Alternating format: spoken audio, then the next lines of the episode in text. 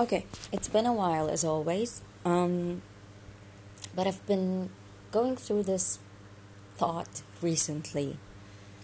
I guess I guess the more you experience, the more you realize in the world that things are gonna change and things are gonna be not the same. I do remember two years ago I was um, perhaps upset to a degree that I would just think, what would happen if I died? Like, what would people think? Will they remember me? Will they forget me?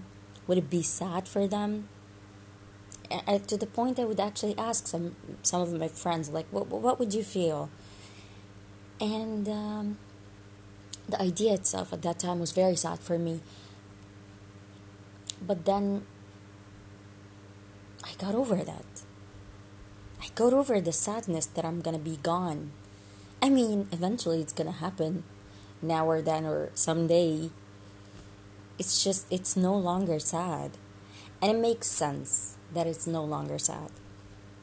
And then I had this fear once I start to know people that, oh my God, what will happen a year from now? This relationship can change. They may leave work.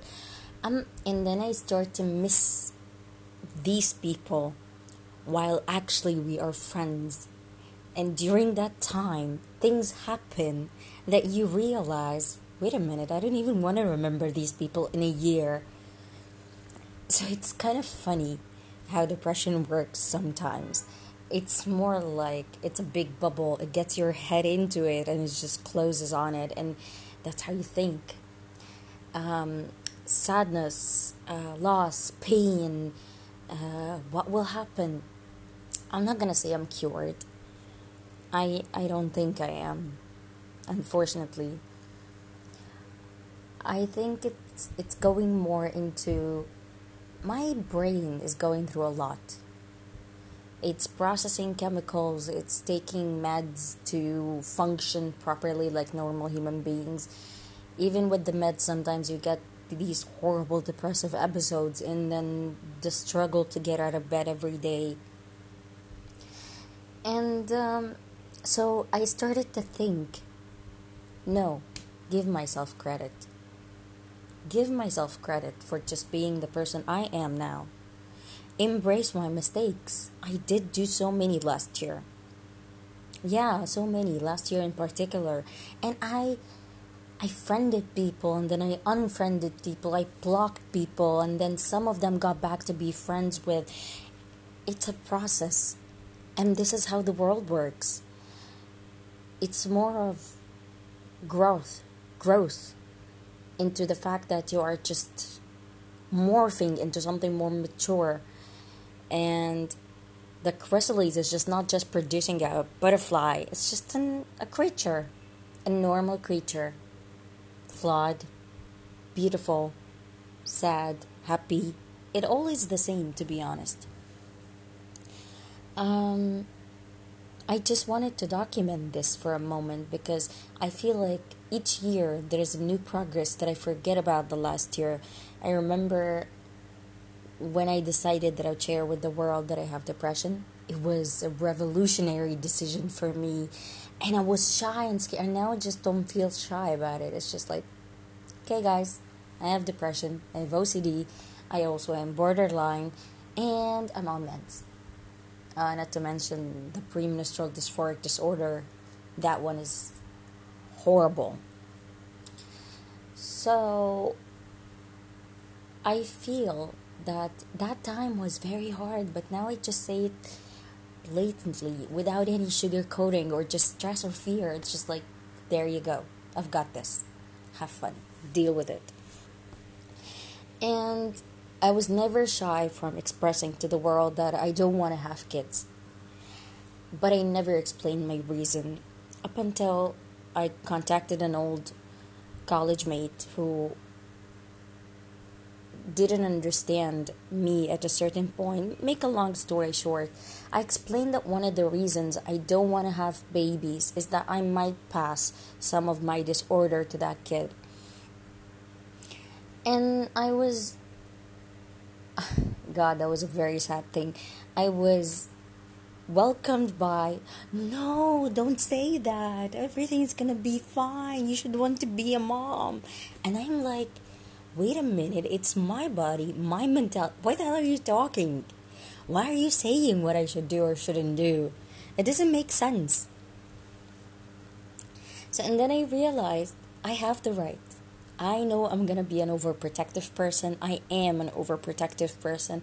I am a very private person. It takes me ages to get my thoughts to formulate, if, if not in poems, and most of my poems are not even coherent for most people. It's. I'm not gonna be a good mom. I'm not just saying that because oh, I'm exaggerating and I want people to tell me, no, you'll be a good mom. That's stupid. Uh, I have reasons. I have medicine. I have mentality. I'm not ready for it. I, I've been called that I've got communication, uh, commitment issues. And I, for a moment, I was like, no, that's not true. And then the more I got into life, I realized I do. I do. I just want this thing, if it's going to be a real thing, is just to be working because I am not gonna rephrase myself all over again. And as a matter of fact, I hate the whole idea of wedding and people and staring and dresses and all these weird things. And I don't think I can be comfortable enough with a, around a person. So I the first time I heard it, I was like, no, I'm not. But then by the time I understood, wait a minute, she's got a point actually. So I'm embracing that as well. And it's a big part of this year, embracing everything that I've done, good or bad, mistakes or just good things. I'm just loving them all because at the end of the day, they created this version of me who is not completely perfect and is completely okay with it. I don't really seek to be understood anymore. It was a really big struggle for me in life, even till some sometimes recently. I feel like I'm not understood, or I have to repeat the, the concept of what I'm saying over and over and over again for people to understand, and it's just so exhausting. And I've always felt like an alien, which is something weird, but that's that had that has been my feeling since I was, I don't know what, 12, 11 maybe? I don't remember. One thing I know for sure is if it wasn't for Allah, I would have never been here today. I wouldn't have been doing this podcast. I wouldn't be in this world. If it wasn't for the concept that I have the Creator, the people will go, but the Creator stays with me. I talk to him, I pray, I fast, I make dua. These things don't change. Like, I am sometimes a horrible worshiper, but um, but God is great, and He's above all of our. I I don't even know how to put it in words. Like our minds cannot begin to fathom Him, and His wisdom, and the things that He would do for us, like a tiny, huge tiny i will call it tiny huge problem in your life. And i'm calling it tiny because for you it's like the world. But in the perspective of other people it's your problem not ours. And then you realize out of nowhere you go talk to people. Oh and this is one of the best things that i've if i I've, i don't think i've ever shared. I would end up talking to people and telling them about how i feel and so on and then i would feel like cold responses or dumb responses and I feel like, oh my god, why did I say it in the first place? But when I sat on my prayer mat and talked to God, and sometimes I don't even know how to, to say things, and for sometimes I was guilty. I, I felt guilty for that. And I would only say, Oh Lord, Oh Lord, Oh Lord, Yarab, Yarab, Yarab. That, that was what just basically what I would say. I would not be able to formulate a supplication. I was just talk like this. And it made me feel better. Um, so he's a constant in my life, and I don't know where I would have been without Allah in my life. Um, he's a huge support system for me, and the sole reason, one of the main core reasons of why I'm still alive today I struggle. I do. I know people say if you are close to God, you will be better, and I, to a level, I agree with this, but chemistry is not treated that way. There should be medication, there should be therapy. But as I go in life, I worship differently, I understand religion differently. I understand life differently. My relationships are different. I am becoming more mature and different. And I've learned to embrace that. I've learned to embrace the fact that not everybody I'm going to know are going to end up being my friend for like ever. And I learned that I will make mistakes, but I love them because I don't get to ask myself, what if? Because I already conquered my what if. And I know for sure the answer. Um, if there is anything I want you to take out of this conversation, random podcast, is that you should always be grateful for God.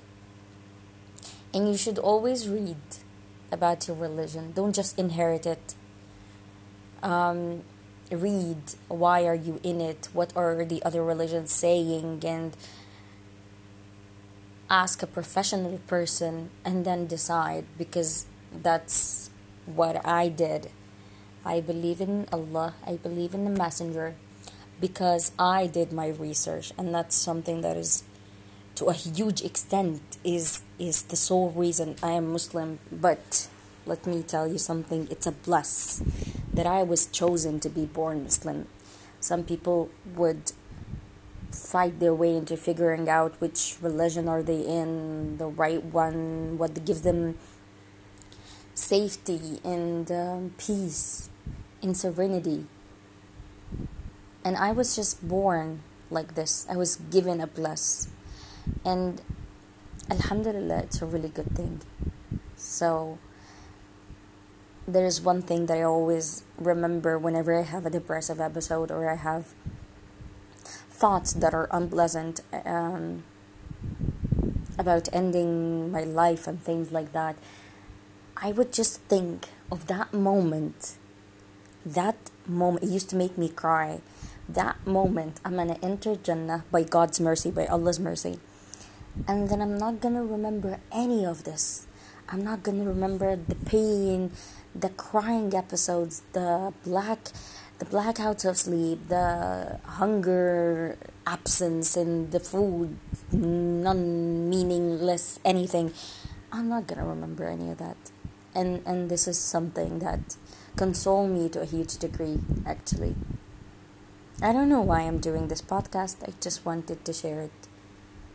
Put it out there that i accept myself for my mistakes for my growth and that i'm proud of my faith